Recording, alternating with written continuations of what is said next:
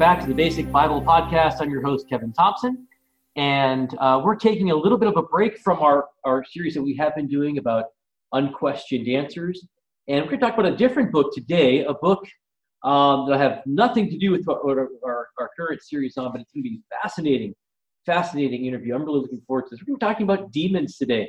And uh, joining me is a scholar of much renown and probably the, the I, I, think the foremost expert in the evangelical world on anything having to do with the paranormal or uh, that deal with the spiritual realm. That's Dr. Michael Heiser. Dr. Heiser, welcome back to our podcast. Yeah, thank you. Thank you. So everybody wants to talk about demons. yeah. well, uh, we've uh, we had you on before to talk about your book on angels, and mm-hmm. um, at that time, I have to admit, I wasn't uh, familiar with your work very much. Um, and then I, I, I, casually mentioned to a pastor friend of mine, uh, Pastor Sharp, who's now pastoring out in Indiana. I said, you know, I was doing this interview with Michael Heiser, and he's like, "What? Who? Wow, are you?" And uh, he had told me about how much your work had influenced his uh, some papers he'd written in seminary, and um, so I was like, "Oh, well, I, I complete ignorance here." How about that? and so now, you know, uh, that that was a, a, year or so ago, and uh, become a lot more familiar with your work now. Fascinating stuff. Um, so uh, let's introduce everyone to to your work. Sure. You um, you've written several books again uh, on on these different topics. Um, right now, you're a scholar in residence with the uh, Logos Bible software. Um, I have to I have to correct you there. We oh. moved in in January. Oh, okay. Yeah, I'm in Florida now, and I I'm actually connected to a church. We have we started a. Ah. It's mostly an online school. Uh, it's called okay. the Awakening School of Theology and Ministry. We have we're in our first semester now. We'll we'll reboot the first semester in the fall, but it's it's not a for credit thing. You know, we're not worried about diplomas and credits and accreditation and all that. So it's a it's a two year program focused on biblical theology and what I would call postmodern apologetics. Okay. So the first oh. year is spending 30 weeks going through Unseen Realm. So how do we uh, how do we find out more about that? Sure, it's you just go to schooloftheology.com. Okay. And, and registration for the fall will open. What's today? Today's the 23rd. Yeah. I think registration is supposed to open next week for the fall. Okay, and so you're um, you're still doing the the Naked Bible podcast uh, oh, yeah. and the and the blog. Yep, doing all everything I used to do except get a paycheck from Faith Life. so hopefully you'll get a lot of residuals from this book that that you've just written. Um, and from what I understand, looking on your Facebook page. Um, in your spare time, one of your uh, one of your uh, I don't want to say hobby, your one of your enjoyments of life is you're a pug owner. I am a pug owner, and that is the word enjoyment is a good way to put it. Do you have pugs? I don't have any pugs. No, my kids you have, you have dogs or some. Oh, okay. Well, that, that's right. You you have my pity then. All right. Well, let's let's talk about your book on on demons. Now, normally when I sit down for an interview, I'll I'll, I'll about a book. I'll read the book through and uh, jot down a bunch of questions, things like that. Um, in this situation, the publisher wasn't able to get me the book on time. So last night, uh, they emailed me a PDF copy. So I'm looking over this uh, this this morning, and I had to throw out every question I was going to talk to you about. Because I can already tell this book is going to change my entire perception of demonology, angels, and demons. Um, every everything I had thinking like, okay, whoa, this is going to be a fascinating book, and I can't wait to really get deep into it. Um, so this this this is absolutely fascinating. So um, you know, this will be a good kickstart then. Yeah. all right. Um, like for example, one of the questions I was going to ask was: It seems like, and this just proves kind of my some of my misconceptions already. Uh, it seems like in the Gospels there is more of a uh, emphasis on demons than anywhere else in Scripture, um, and it doesn't seem like demons are really mentioned anywhere else in Scripture.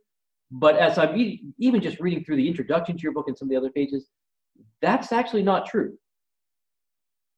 Right.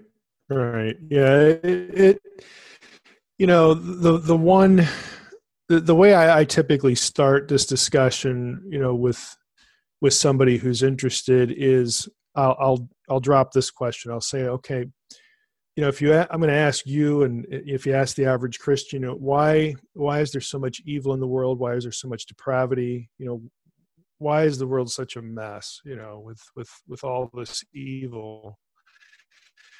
And the answer you'll typically get is, "Oh, that's the fall," you know, and Satan, and, and yeah, you know. And I and I said, well, that I, I, you know that's the way I would have answered. You have to realize that if you ask the same question to a literate, you know, Israelite who had their Hebrew Bible or a Second Temple Jew, you know, first century Jew, that's not the answer you would get. Hmm. You know, there and, and if we think about it, Genesis three really isn't repurposed anywhere else in the Old Testament when it comes to yeah. the you know the problem of evil, and, and a lot of people don't stop to think about that but there are other things that are and so the the the real biblical answer to this question is well, the world is a mess the way it is because of three rebellions, both human and supernatural. You know, we're working in tandem or one derivative of the other. There's, they're all related, you know, to each other. And Genesis 3 is the first, you know, that the, the fall introduces, you know, sin and rebellion into God's world. And we have both a, a cosmic rebel and we have a, you know, human humanity rebelling against God's will. But then you also have the, the, the Genesis 6, 1 through 4, really 1 through 5 stuff. And then you have what happened at Babel, which people, you know, never really see, or at least, you know, most, I mean, I didn't see it until I was a doctoral student, which, which is almost incredible now that I think about it. But Genesis 6, we, we have demythologized, you know, in, in Christian tradition, yeah. you know, the, the, the sons of God really aren't supernatural beings there. They're just people you know and eventually we're going to get to psalm 82 in relation to the third re- rebellion which is what happened at babel. But people know that the tower of babel story and it's like you read genesis 11 well where's you know, i don't know where's that? Well you have to go to deuteronomy 32 8 and 9 hmm. and the reason that i never saw that is because i wasn't reading either the hebrew text that you know derives from the oldest manuscripts we have the dead sea scrolls ESV incorporates the Dead Sea Scroll material into its translation. And it's not the only one, but you know, there's three or four that do. And it says, when the Most High, you know, divided up, you know, mankind, divided up the nations, you know, and fixed their boundaries. And again, we know who the Most High is. That's not a brain teaser. Okay, this is the God of the Bible. And when he did that, well, when does that happen? Well, that's a description of what happens at Babel when the nations are divided when he did that he allotted them he you know according to the number of the sons of god which is really like, wow, like where'd that come from? That's just way out of left field. You know, and then verse 9 says, But Israel is Yahweh's portion. You know, Jacob is his allotted inheritance. And and what that describes is essentially it's a judgment. You know, God judges humanity for not doing what he wanted them to do after the flood. You know, he repeats the you know Edenic you know mandate and then you know adds this dispersion command and, and they don't do it you know they congregate at babel. And and they also build a, a ziggurat you know a temple complex at babel which and, and you would you would build those in the ancient world to to locate the deity you know to this is a, this is a place where you live now. You know we're going to come come to you and we built this place for you. And that god's like well i didn't really tell you to do that. Um, so god is fed up at babel and he judges the nations. He, he divorces himself from humanity. There is no israel at this time. Most of our bibles will say he he divided them up according to the number of the sons of israel. Well, israel doesn't even exist Hmm. consequence of this because this you know god is going to call abram and from abram he's going to create israel because he's and he allots them you know the allotment language is strong in deuteronomy 4 19 and 20 which is a parallel to deuteronomy 32 uh, 8 and 9 it's it's you know deuteronomy 17 deuteronomy 29 i mean this this runs through you know a lot of the old testament and and it, what it does is it explains it answers questions like well you know boy i'm reading my bible along in the early chapters of genesis and, and god's you know relating to humanity and humanity kind of knows you know who god is or there's one god and you know they they honor him and all of a sudden we get idolatry like where'd that come from hmm. well this is where it comes from i mean this is the early history of it so you know, Daniel, Daniel's princes, you know, Daniel chapter 10, the prince of Persia, prince of Greece, and they're combating, you know, Michael, who's the prince of Israel, you know, all this kind of stuff. Where does Daniel get that theology? It just pop into his head one day? No, it's Deuteronomy 32. You know, I mean, there, there's a lot of coherence to this, but we never quite see this. And, and so the, the biblical world of, of supernatural beings who are in rebellion against God, they're not all demons. Demons are a, spe- are a specific subset of one of these three rebellions, what we think of as demons in the Gospels but and this is why I did my subtitle, what the Bible really says about the powers of darkness. I mean, uh, powers they're not all demons, just like angels, the members of the heavenly host. Uh, every member of the heavenly host isn't an angel. You know, it's just we have a terminology problem, you know, out of the gate. But but it's a much more variegated picture than what we think we sort of know uh, about demonology. and That's because there's there's a translation barrier a little bit. There's there's a we we get this material filtered to us in, in Christian tradition. It's nothing sinister about it. You know, this isn't a cabal. You know, like some conspiracy or something. It's just kind of the way it is. You know, and and and scholars should be taking information and, and having it filtered you know to the church you know and, and in translations and the way these things get taught and discussed but you know honestly the, the people in the guild and i'm you know i'm one of them and i this is what i something i object to they they don't make a, a big effort to do that. You know they most of what they do they do for for themselves and peer review and tenure and it's just stuff they're interested in. Hmm. um, so i'm trying to not do that. Sure. Well if you would have asked me yesterday uh, kevin where do demons come from? Tell me about that I would have said, you know, probably turn to uh, Revelation 12 and said, you know, before mm-hmm. the earth began, uh, Satan had a rebellion against God and took one third of the angels with him. And mm-hmm. that's where this all happened. Um, but you're, then you would have footnoted Milton's Paradise Lost. Yeah, um, that's not actually um, what Romans. Tw- uh, excuse me, I keep saying Romans. Revelation 12 is actually talking about, and, and, there's not an Old Testament scripture that would that would back that up either. Right, right. You know, in Revelation 12, if you read it, the, the war in heaven there is very clear in context that it erupts in response to the birth of the child who will rule the nations with a rod of iron, which is a quotation of a messianic psalm. It's about the birth of Jesus. You know, it's not about some primeval before human creation event. Hmm. And you know in fact it's the only passage where you, you, get the word third and you know angel or demon or whatever you know in, for this language that we have inherited in church tradition. And it, it's it's it's an example and again i'm not saying it, it's, it's sinister but it's an example of something that really isn't true that that sort of bubbles up to the level of doctrine. Hmm. you know and and i'm not saying people are harmed by it. Uh, i think that would be a real stretch to say they're harmed by it but it's just not true right you know it's not really what the text says well, and let's go back to, to Genesis 6. You, you, you referenced that already. Uh, talk to us about how Genesis 6 and, and the whole idea of the Nephilim, um, how does that play into to this? that yeah.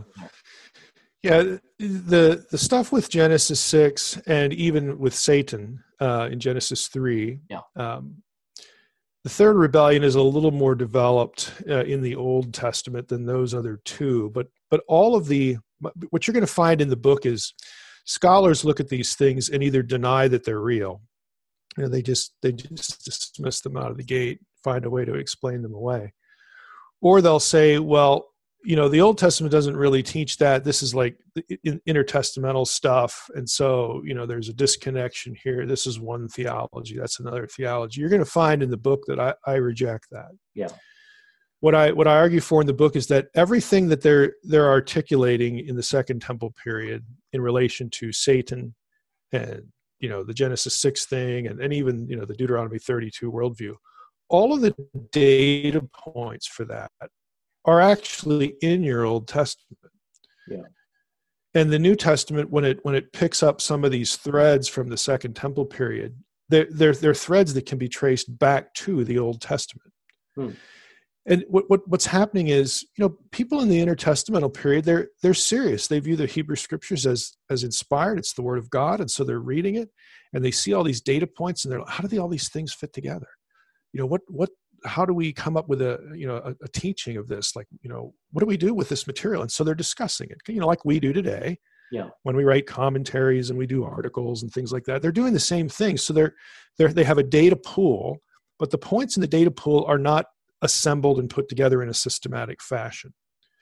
But so, you know, okay, the, the points of the theology are still there. So when it comes to Genesis 6, you will get threads of everything, you know, nuggets, you know, data points and threads of, of everything that is said later. Now, when it comes to the origin of demons, all of the Jewish tradition, you know, is going to be in agreement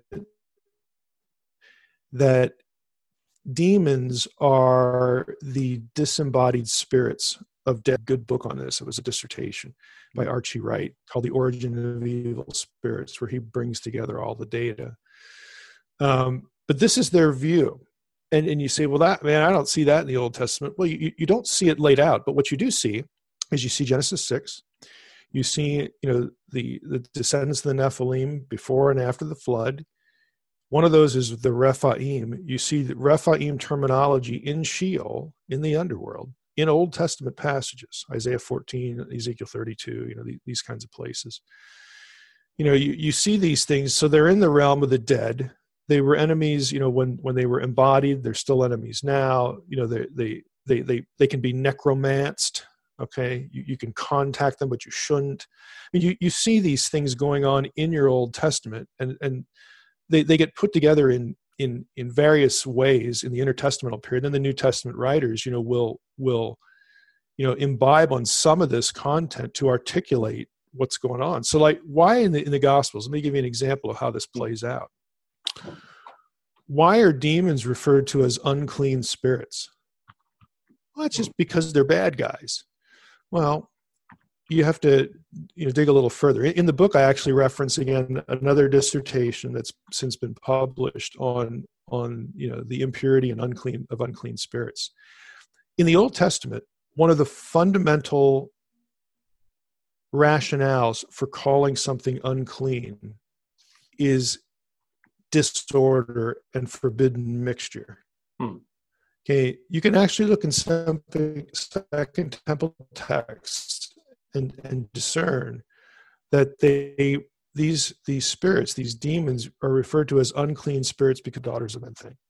So they actually have a rationale for the terminology. They're also called bastard spirits in the Dead Sea Scrolls. Well, that makes sense because hey, that's what they are. Hmm. You know, I mean, the, the terminology that you you see used, and again, some of it, unclean spirits, winds up in in the New Testament as well has a history. The terminology has a history. It has a rationale. It has a point of origin. But again, we don't, we don't typically in Bible study we don't go looking for that stuff. Yeah. You know, it's just it's well, that's in the text. I'll read it. You know, but but but it all has a history. You know, and Genesis six one through four, you know, it has its own history. It, it actually has a Mesopotamian backdrop that gets picked up. It had a good good grasp of certain Mesopotamian texts and traditions. For instance, the Book of the Giants, you know, references Gilgamesh by name hmm. and part of the Gilgamesh story. So they're aware of this material, and that's important because if if you look at what Peter and Jude do with the angels that sinned, and again, there's only one candidate for this. It's Genesis six. It's plural angels. You know, Revelation twelve isn't about it's about the birth of the Messiah, not something earlier the angels that sin are kept in chains of gloomy darkness. Well, you don't see that in Genesis 6 or anywhere in the Old Testament. I mean, they're, they're in Sheol, but there's no chain, you know, imprisonment description. You do get that in the in the Second Temple Jewish material, and you get that from an earlier story from Mesopotamia about beings called the Apkallu, who before the flood were divine, 100% supernatural. After the flood, they are quote of human descent and these are the, the beings in Mesopotamian theology that save civilization, save mm-hmm. Babylon, Babylonian civilization, because they teach humans wonderful things like arts of warfare, worship of the, of the sun, moon, and stars, you know, a, a, whole panoply of things that are specifically forbidden in the mm-hmm. Torah. you know, and, and so Genesis 6, 1 through 4 is sort of a theological corrective. It's a theological poke in the eye to this story because according to if you're a Babylonian, you think this is wonderful that these guys you know, that the I give the Apkallu story in, in, in the book the, the these supernatural beings are appalled that the greater gods want to destroy humans with a flood. It's like, man, we we've invested a lot of work in these people, you know. So what should we do? And again, the, as the story plays out, they they apparently, you know, because they're of human descent afterwards, they apparently cohabit with women and they raise up their own spawn they raise up their own peoples okay? And they teach them knowledge. And, and this is actually the backdrop answer for verse 5 in genesis 6 i mean i'll ask you and, and your listeners have you ever read the, the weird stuff in genesis 6 1 through 4 yeah. All this sons of god nephilim stuff. It's just you know bizarre.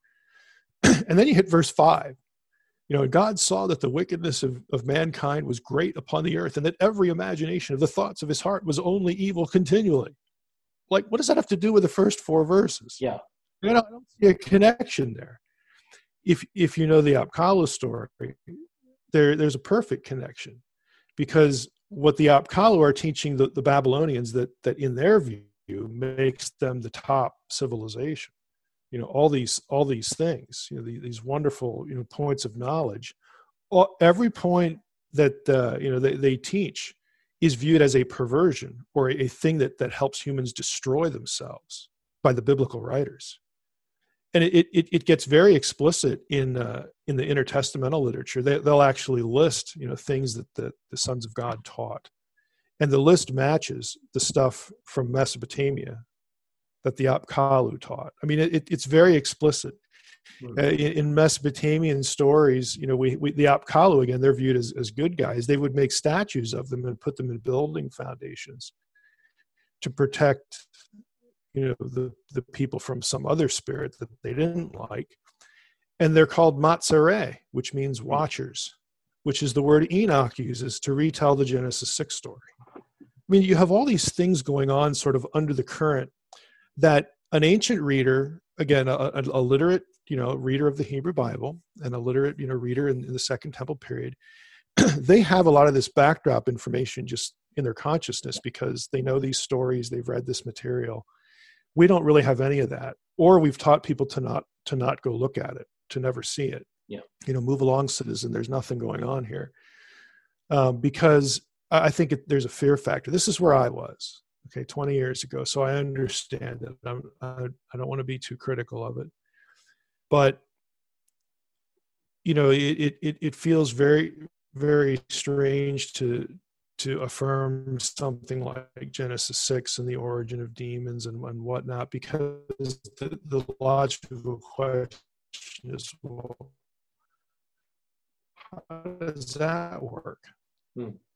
Like, like, how does that work? And, and that's a question that, that someone from a scientific worldview would ask. Yeah. And that's that's where I was born. Okay, I was born. I, you know, you ask that question, and and it and it feels yeah. like, well, you know, I got to come up with some.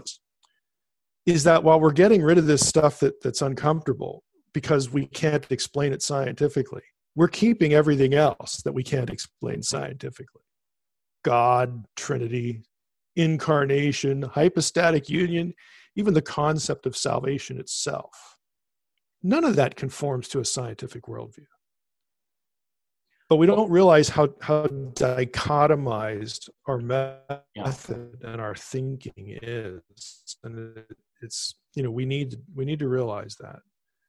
Well our time is kind of slipping away and i, I need to ask one more question because i feel like my listeners would be upset we sorry i monopolized it uh, no, that's that's great no it's it's really fascinating stuff and I, I am really looking forward to diving into this book even even later today um, but I know the question I'm gonna I'm, I'm gonna get asked a lot. The question I, as a Bible teacher, sure. I get asked a lot: Can a Christian be demon possessed? And after just reading a little bit of your book, I'm understanding now that's not even maybe the right question to be asked. Yeah, yeah. I I, I don't think if we mean by possessed, if we mean owned, the answer is no. You know, because we're in Christ. You know, we we have a, a new owner, a new master, so to speak but that's biblical language. If we mean can a, a Christian be oppressed or harassed, troubled, the answer would be yes. And, and there's a, a, whole panoply of New Testament verses. You know, they talk about us, you know, not giving place to the devil, you know, you know, fighting against the devil and, and all this kind of stuff. And so they wouldn't say that if that wasn't a problem. Right. But that's different than being owned again, you know, by by the Lord of the dead, really. You can't be owned by the Lord of the dead, who is the devil, because if you're in Christ, you're going to have eternal life. That's just the end of the story. I mean, he, yeah. he doesn't own you anymore. You owe nothing to him. He has no he has no authority over over you at all. But if it's harassment and oppression, yeah. Yeah. All right, well, Dr. Heiser, thank you so much for, for joining us today. Again, I'm, I'm really hoping that you guys will buy the book. Back the book comes out this Wednesday, April 29th, which is why mm-hmm. we're interrupting our, our typical series so I want to get this in there uh, so that you can only, you can you can pre-order it on on Amazon. We'll have the link for that. Um, and, and Dr. Heiser, we can I'll have the information for you, your website as well. Thank you. Um, uh, that's drmsh.com.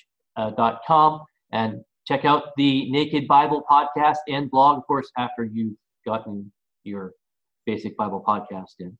Um, and tell us again, tell us the information about uh, about the college that you're uh, this new college you're doing here in Florida. Yeah, yeah. Go to go to schooloftheology.com. Uh, you can sign up to get you know email alerts and more information, and registration will open in, in another week. First year we go through, we spend 30 weeks going through the content of Unseen Realm, and then second year will is is basically anything I care about. So it, it's going to be drilling down into like Jesus myther stuff, you know, some of the stuff you see you encounter in the internet, YouTube, and you know, History Channel, otherwise known as the Fantasy Channel. Um, that that really trouble people you know because they they get so much media that that is you know really destructive to their face. Yeah. Well thank you again. Thank you all of you for listening and we'll be back. Actually next week uh, we're going to be talking with uh, pastor joshua dostal talking about the coronavirus and uh, living church in that age. Uh, but then we'll jump back into our series on unquestioned answers and ray will be back with us then so check out our website at www.basicbiblepodcast.org, and we'll have all this information, all these resources, all the links will be on there. So until next week, have a great rest of your week.